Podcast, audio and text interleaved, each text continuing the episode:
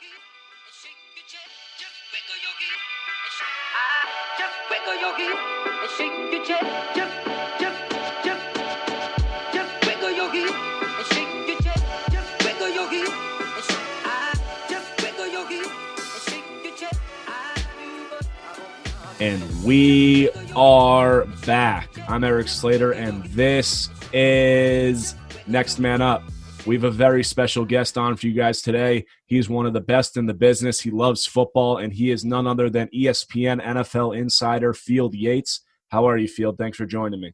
I'm doing great. I appreciate you having me on. How about yourself? I'm good. I can only imagine what you've been going through dealing with COVID and the virus and everything the NFL is trying to do to keep this season a realistic possibility. Well, I feel better. Uh, you know, so I feel fortunate uh, and and just uh, encouraged by some of the progress the NFL has made. And uh, you know, and when you and I are having this conversation, uh, the numbers are very, very strong in the NFL's favor. As as of this conversation, there are just three players out of close to 2,600 who are on the reserve slash COVID list. So feeling optimistic about the start of the season and just hopeful that everybody can be responsible and do the right things to allow us to have a full season and one that runs pretty close to the schedule the NFL laid out in its initial edition of that 2020 season slate.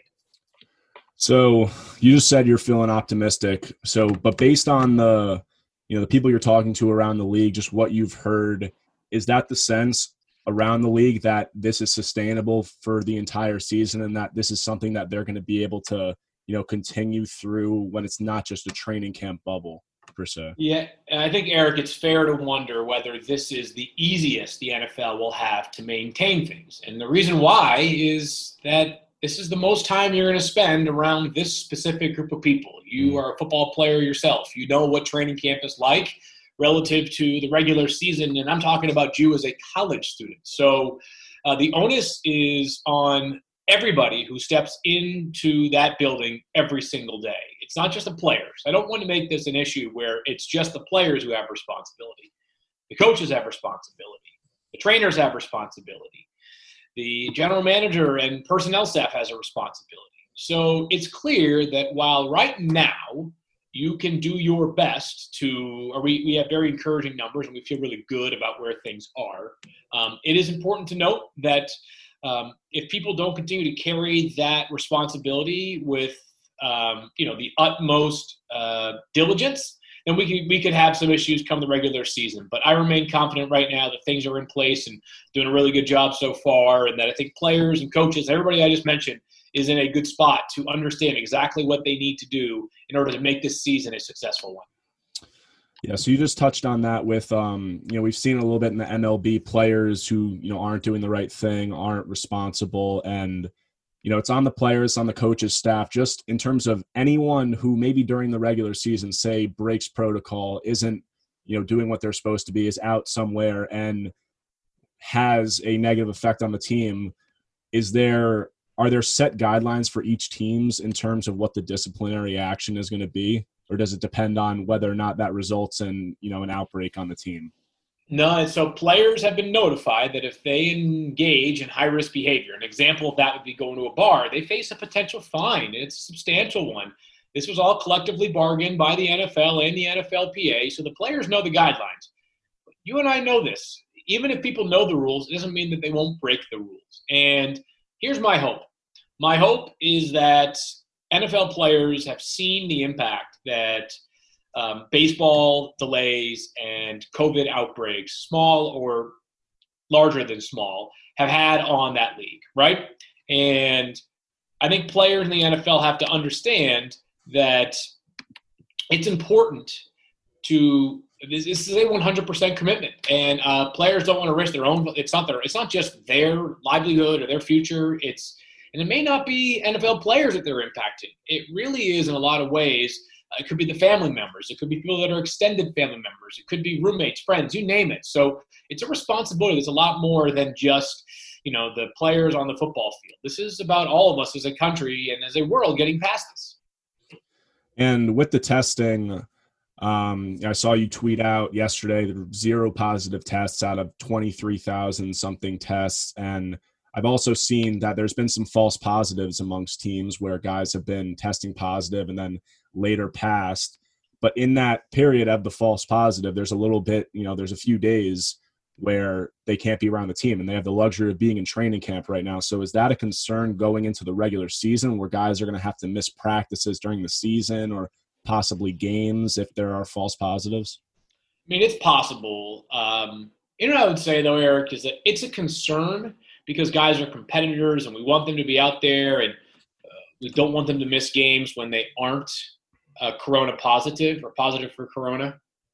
But ultimately, we need to take a very global view of this at all times. And if a guy misses a few days of work, while it's unfortunate, it's also a reality. And the alternative of, let's say that you know, if it's a false positive, well, even if the player is convinced he's not positive because he's asymptomatic, you know, we know it's not it's there's it's not just symptomatic spreaders, it's asymptomatic spreaders that can be an issue. So mm-hmm. I think ultimately, while false positives, no one wants them. I would always err on the side of caution with this season, and I think everybody has to accept there's going to be a different level of uh, there should be, there's just going to be differences. It's going to be a different season, and we have to take any concessions that come our way as a result of that. Definitely, and uh, you know, now just talking about the actual games, you know, in terms, I feel like there's so much talk about the virus and the testing that you forget that they're going to just actually be games played with most of the time no fans in it. So, you know, the one thing that I find really interesting, I've seen that the MLB doing it and the NBA in terms of pumping, you know, the artificial crowd noise into the stadiums. And I was curious if you've heard anything, you know, in terms of that, because you know, as a football player, I know home field advantage. I think in football is bigger than in any other sport, in my opinion. So, is there going to be regulation of that in terms of you know when opposing teams are on offense? You know, how you can handle kind of that artificial noise because that's a big deal in terms of just getting communication and other things throughout the field.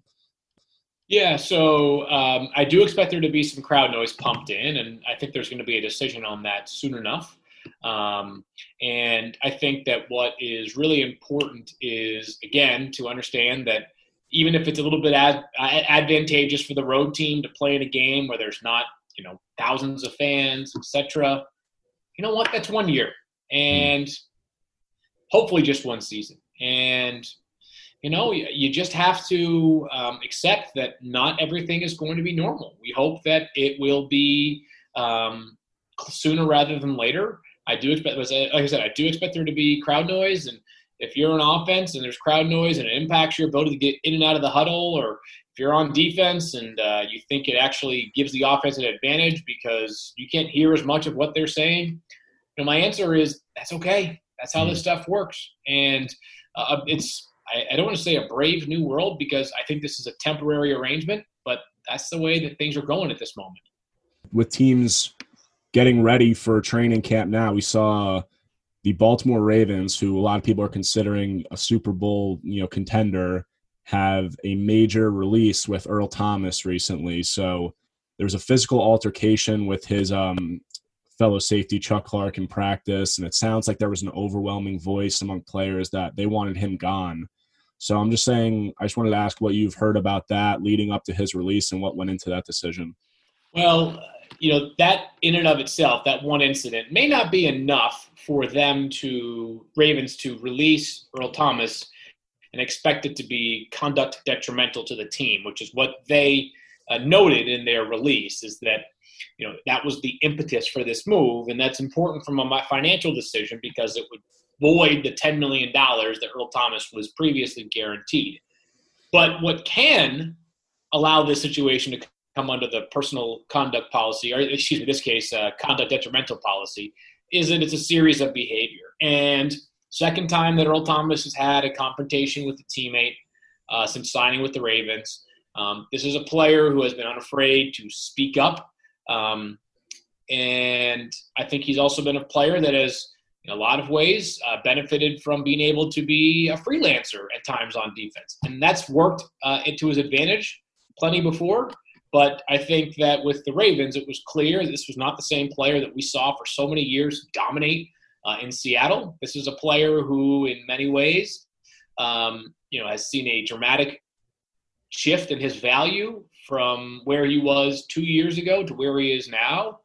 Um, but you know, there's been enough reporting and enough steam to prove that this was not a simply talent-based decision. There was a lot that went into this, and for Earl Thomas, you know, we're to learn a lot about him as the time, time that you and I are having this conversation. He's sitting here without a team and without um, a landing spot that we know of as right now. Okay, and what teams do you think?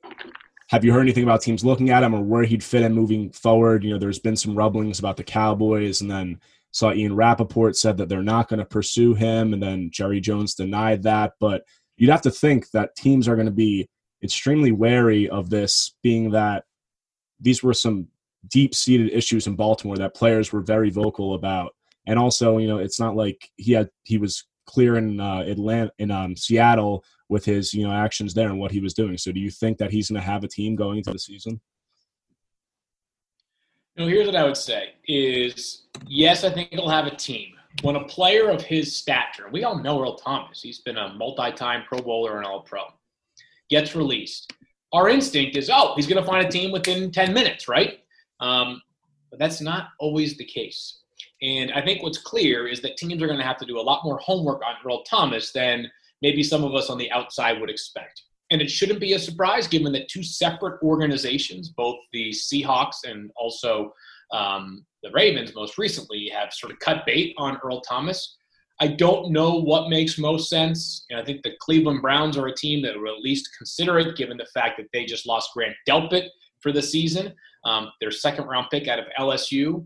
Uh, beyond that, though, is you've also got um, you know teams that may want to wait until closer to the beginning of the season to see how some of their camp battles work out. So uh, he'll find work. It just may not be nearly the price point that he expected uh, it to be, or would have expected it to be, based off the fact that he's 16, 17 months removed from signing a four-year, $54 million contract.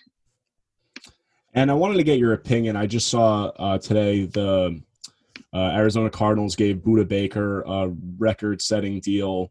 Um, you've seen other safeties get a lot of money. Uh, Landon Collins got a lot, a lot of money from the Redskins, and a lot of people are critical of those moves. I'm just, I was curious to get your opinion of. You think that teams? I know it's just the direction that the market's trending. Do you think that teams are overpaying for these safeties, or because we're and we're also seeing it with the I think of guys like Jamal Adams and Derwin James who really it's tough to just pigeonhole them as safeties because they do so many things on the field. Do you think that these guys we're trending more in a direction where these guys are going to be valued more as just defensive players more so than you're paying overpaying for a safety per se? You know, I don't I don't think that it will be something where they um, are paid more as defensive. I think positional value will always be a thing. Mm-hmm. But let me, I think the, the big thing here with Budda Baker is that while he was signed to a four year extension worth $59 million, which is $15.75 million per season uh, over those four years, you know, the reality is that Budda Baker had two years left on his contract. So if you look at the six year lifespan for Budda Baker, the Cardinals are saying to themselves, all right, he was previously due, I want to say something like 8 million bucks over the next two seasons. So now you've got a guy at six years and $68 million. That's a little over $11 million per season.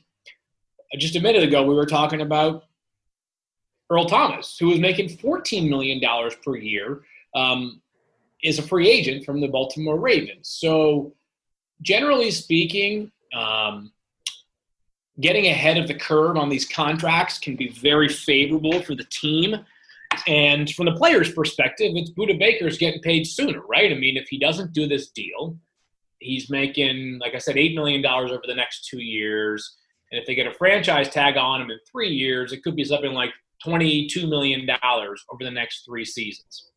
Well, now he's going to make a whole bunch more than that, $10 million today with the signing bonus. So I think that it's important to note that these deals have benefits for both sides.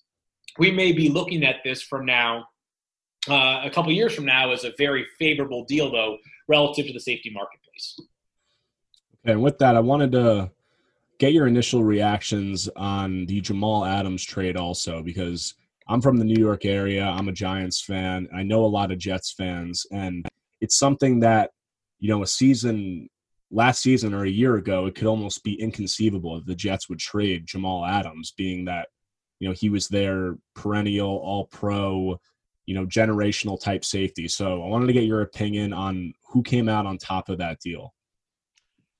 You know, I don't think it's fair to assign a winner right away because I got it from both sides. Let me just give you the quick synopsis of how I understand it from both sides. The Seahawks needed an identity in their secondary, and they got one in a hurry with Jamal Adams. He's one of the most impactful safeties in the league, perhaps the most impactful safety in the league. And while you're giving up a lot, I think they are viewing themselves as legitimate Super Bowl contenders both this year and next. So this might wind up being something like the 27th and the 30th first uh, pick in the first round. So if you go back and look at the draft chart um, year over year, which you know that's a little bit of a subjective decision, a little bit of a subjective chart, I should say. Some people value picks differently, but if it's a, I think uh, let's just say it's the 27th and the 30th pick over the next two drafts. I don't even know if that's worth one top 12 first round pick. Mm-hmm. So would people be saying the same thing to the Seahawks if they paid at the top, uh, uh, traded the top 12 pick. They would say, oh, just a first round pick. Jamal Adams is worth it. So mm. that's the context. Now, meanwhile, for the Jets, is that you had an unhappy player who was not hiding his emotions at all. He uh, wanted to make a ton of money in a hurry, which he's worth a lot of money. Um, but the Jets didn't seem to have the offer on the table that was going to make him happy. So you wonder what could have changed to make him happy. This is Joe Douglas's uh, you know, he's he's still new on this job, and if the precedent is that a player can speak unhappily and talk about his contract, and eventually the team will acquiesce to his desires. Well, then what happens when the next player from the Jets is unhappy with his contract? He's going to go, well, Jamal Adams spoke on it, and you know what ended up happening? He got the contract he wanted. So I think what ends up happening in these cases, the team decides – you know, precedent matters. And two first round picks is a ton of capital. So I think ultimately both teams acquitted themselves really well. Definitely. And, you know, within that division there, a lot of people are, you know, somewhat writing off the New England Patriots with Tom Brady's departure and also the opt outs that they've had. They brought in Cam Newton, you know, big name, big move. And I just wanted your opinion because we've seen, I saw a report that Cam Newton, they said, is getting the bulk of the reps over Jarrett Stidham. So, do you buy that Cam Newton is the starter in New England come week one? Well, so is he the starter as in like it's been announced to the team and him? No, I don't buy that.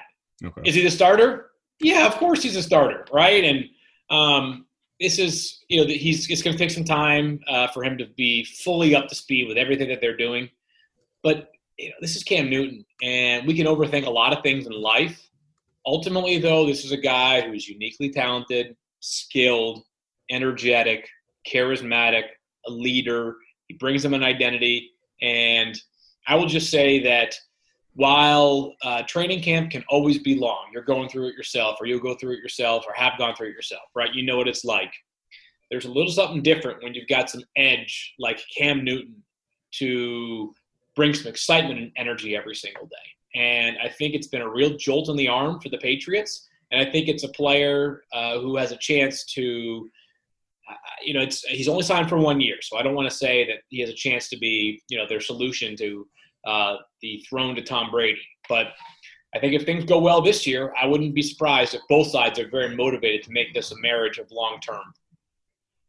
Yeah, you know, I I see with the Patriots, a lot of people writing them off. You know, Cam Newton hasn't been talked about as much as I've thought. And, you know, with Josh McDaniels there, they're a team that's thrived with, you know, short timing routes in the passing game. They give their quarterbacks, I mean, it was Tom Brady, but you have to think they'll give a guy like Newton a lot of freedom at the line of scrimmage to, you know, audible plays, do what he wants and take advantage of his football IQ. So, me personally, I just think that he's going to have a complete resurgence. And I think that it's going to be a really good fit for him there in New England.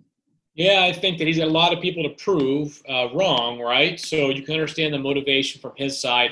I'm excited for it. You know, I'm excited for all 32 teams to take the field. But Cam Newton is certainly one of the players I'm most excited to watch this year, given the change of scenery, the redemptive element to it, and just the excitement of uh, the Patriots with an offense that might look a lot different. And maybe not as effective, but it's you know it's a team that has been relevant for a long time, and it's fun to watch them continue to be uh, high level uh, contenders almost every season.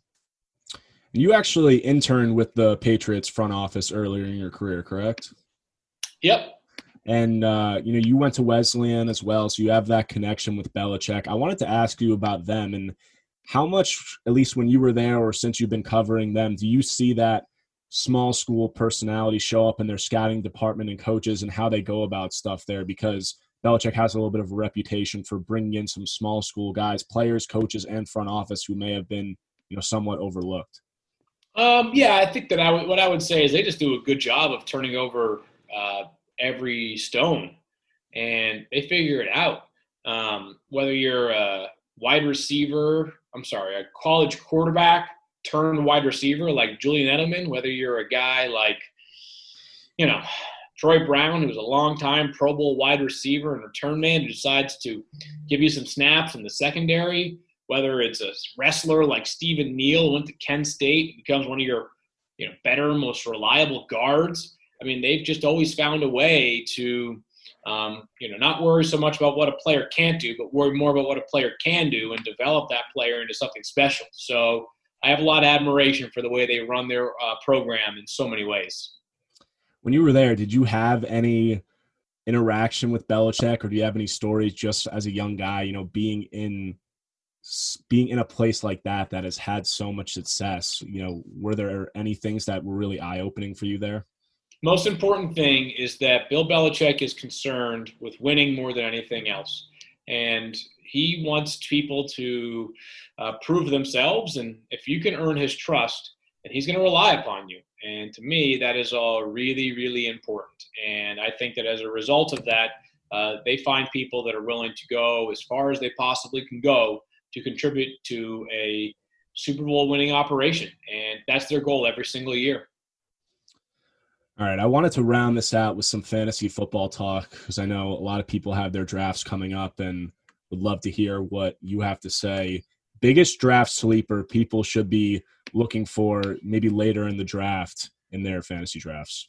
Yeah, I'm not really a sleepers person. I think the term is overused in fantasy. Um, I think it's all about relative to where you're being drafted. So some of the names that I call sleepers this year are not people, not names that you haven't heard of before.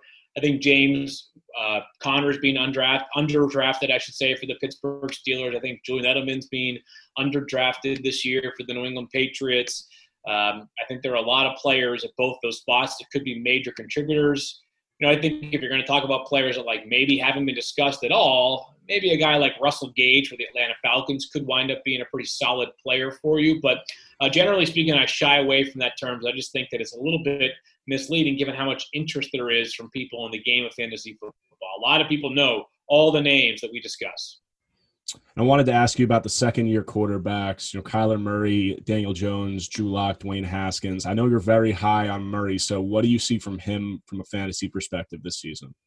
Yeah, he's got a chance to really be a, the breakout player at the position this year. And you go back and look at last season, and he was solid. Don't get me wrong, but I think the idea that they haven't yet fully unleashed him as a runner is going to go a long way in fantasy football this year. And, uh, you know, much, much improved offense in general, really, really good addition, obviously, and DeAndre Hopkins and Kenyan Drake returning and, you know, some good young pieces along that offensive line that has a chance to improve. So, no reason for me to believe that this team won't be able to score a lot of points, and they might need to because they play in a very competitive division. So Kyler Murray has a chance, I think, to be one of the quarterbacks who's up there in terms of total number of opportunities, which we define for a quarterback as both passing attempts and rushing attempts. And I'm curious to ask you about Drew Lock also, because I've seen him really low in most of the fantasy rankings. And they've had a big offseason in terms of offensive weapons. You know, they have Melvin Gordon in there also. They brought in they drafted Jerry Jeudy, KJ Hamler, and they also have Courtland Sutton and Noah Fant. So one of the most dangerous wide receiving cores, I think, in the league there. So what do you see from Drew Lock? Do you think that he's a player that could exceed expectations? Yeah, he's another guy that has uh, been sort of buzzworthy and trendy. I think that uh, you know the rankings you'll see for Drew Lock Um, it's pretty reflective, I think, less of him and the player. It's more about the depth of the position. So certainly could be a very, very good player in fantasy football this year, and he could be a guy that um, you know a couple years from now we're looking at that AFC West as having maybe the best core of young quarterbacks and wide receivers in the NFL. All right, Field. Really appreciate you coming on. Thanks for everything. Uh, hope we have somewhat of a normal NFL season, and I look forward to continuing to follow your work. Thank you, buddy. Appreciate you.